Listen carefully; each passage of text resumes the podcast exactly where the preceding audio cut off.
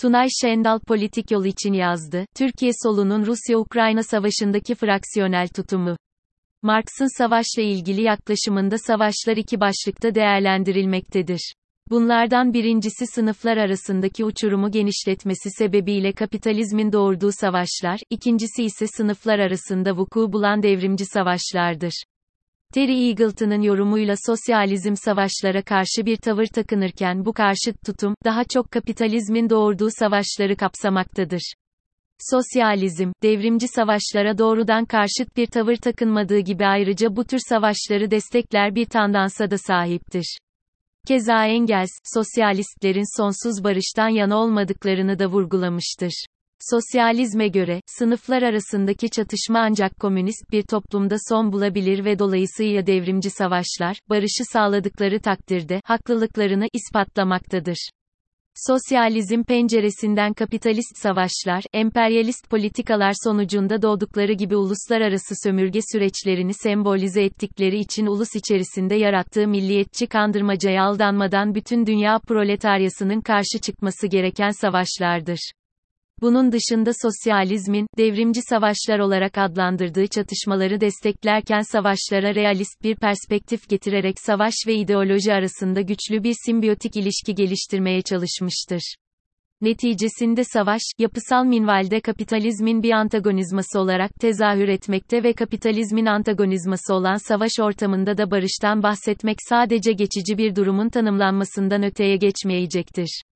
Rusya-Ukrayna krizinin patlak vermesi, Türkiye'deki çeşidi bol olan yorum trafiğinin kavşak noktası olurken temelleri, Türkiye İşçi Partisi'nin yön dergisiyle başladığı teorik tartışma ve kendi içerisinde yaşadığı örgütsel bölünme sonucunda MDD hareketinin tipte yol açtığı yıkıma kadar dayanan Türkiye'deki sosyalist, sol cenahtaki görüş ayrılıkları, Rusya'nın Ukrayna'ya başlattığı askeri harekatla birlikte yeniden gün yüzüne çıkmış oldu.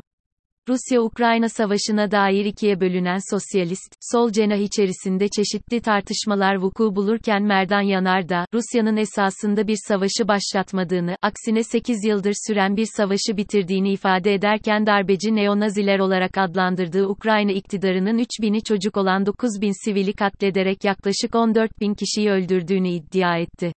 Yanardağ, Batı'nın ve NATO'nun üstünü örttüğü insanlığa karşı işlenen bu suç karşında savaşın gerçek sorumlusu olarak ABD, NATO, Batı ve bu ülkelerdeki neonaziler olarak adlandırılan faşistlerin olduğunu savundu. Benzer bir tutumla TKH'de Ukrayna'daki savaşı, ABD ve Batı'nın öncülüğünü üstlendiği emperyalizmin yayılmacı, ofansif ve provokatif politikaları göz ardı edilmeden değerlendirilmesi gerektiğini vurgularken bu realiteye odaklanmadan yapılan çıkarımların eksik kalacağını hatta emperyalist işgalin yapmaya çalıştığının üstünü örtmek olacağını belirtti. Grup yorumun Rusya-Ukrayna savaşına dair, Donbas halkının ABD emperyalizmine, NATO'ya ve faşist Ukrayna hükümetine karşı mücadelesini destekliyoruz açıklamasını Temuçin Tüzecan, alçaklık olarak değerlendirirken, halk evleri, emperyalist ve gerici bir paylaşım savaşı olarak değerlendirdiği Rusya-Ukrayna savaşı için, ABD emperyalizmi ve NATO'nun eski Sovyet topraklarına doğru izlediği yayılmacı çizgiyle bunun karşısında bölgesel hegemonyasını korumak isteyen Rusya uzun zamandır bölge halklarının çıkarlarını ve iradesini hiçe sayan gerici bir mücadele içindeydi. Gerici çekişme Ukrayna üzerinde yoğunlaştı ve bu sabah itibariyle açık savaşa dönüştü. İfadelerini kullanırken dünya halklarının çıkarına hizmet etmeyecek bu savaşta Türkiye'nin taraf olmak gibi bir tavır takınmasının doğru olmayacağını belirtti. NATO'yu savaş tablosunun en büyük sorumlusu olarak değerlendiren halk evleri ayrıca, NATO'nun siyasi, iktisadi ve askeri taşeronluğa dayanan yayılmacı politikası ve emperyalist işgallerine son vermesi gerektiğini belirtti. Rusya'nın saldırısına da NATO'nun genişlemesine de dur diyoruz şeklinde bir çıkış yaparak askeri çözüm mantığı, saldırganlık ve emperyalizme karşı olduğunu belirten Türkiye İşçi Partisi, yaptığı açıklamada Türkiye'de ateşe körükle gitmek isteyenlerin silahlanmadan yana olanların ve çatışmadan medet umanların varlığına rağmen çözümün kapsamlı müzakere ve barış olduğu vurgulandı. Nokta.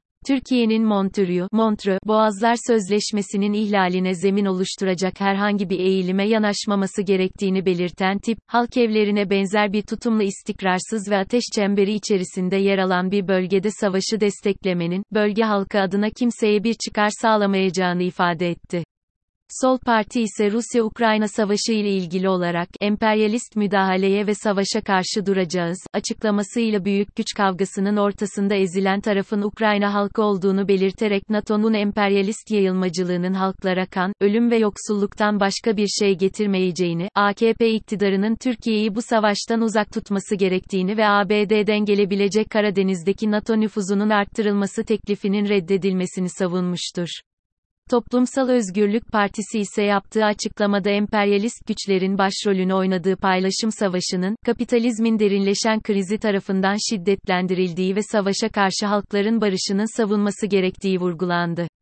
Emperyalist savaş tehlikesinin yalnızca bombaların düştüğü bölgeleri değil, tüm dünya halkları için bir tehdit oluşturduğunu belirten EMEP, bu savaşın haklı bir savaş olmadığı gibi halkların savaşı da olmadığını hatırlattı mevcut savaşı, enerji şirketlerinin, kapitalistlerin, silah baronlarının pandemi ve ekonomik kriz süreci içerisindeki mücadelesi olarak değerlendiren EMEP, proletarya ve emekçilerin savaşa karşı net bir tavır alması gerektiğini vurguladı. Rusya-Ukrayna savaşını Rus oligarkların, emperyalistlerin ve Ukraynalı neonazilerin iktidar amaçlı mücadelelerinin bir yansıması olarak değerlendiren Sosyalist Dayanışma Platformu ise çok kutupluluk şeklinde adlandırdığı mezkür konjonktürel durum için emekçi toplumların gelecek ufuk adına emperyalizmden bağımsız bir örgütlenmeyle birleşmedikçe daha iyi bir dünya var edemeyeceği görüşünü savunmuştur. Türkiye Komünist Partisi, Türkiye ve Yunanistan'ın NATO'ya katılışının 70. yılı dolayısıyla Yunanistan Komünist Partisi ile birlikte yaptığı ortak açıklamada, Türkiye ve Yunanistan'ın bugün hali hazırda emperyalist NATO planlarının içerisinde yer almayı sürdürdükleri savunulmuş bu doğrultuda bir taraftan Rusya'ya karşı NATO'nun kalesi konumunda konuşlanıldığı diğer taraftan ise kendi halklarının açık hedefe dönüştürüldüğü eleştirisi getirilmiştir. Sonuç olarak Rusya-Ukrayna savaşına dair Türkiye'deki sosyalist, sol cenahın fikir ayrılıkları esasında sosyalizmin savaş ve ideoloji arasında kurmaya çalıştığı kuvvetli bağdan kaynaklanmaktadır. Bu fraksiyonel tutumla birlikte Ukrayna'daki neonaziler iddiasının doğru olması ihtimalinde bile mevcut durum, mezkür savaşı meşrulaştıramaz. Keza yeni bir savaş, dünyanın isteyeceği son şey dahi olmayacaktır. Şüphesiz ki sosyalist, sol cenah, faşizme karşı bir retorik geliştirirken barış söylemlerini terk ederek güç kazanmaktan daha ziyade tin kaybına uğrayacaktır.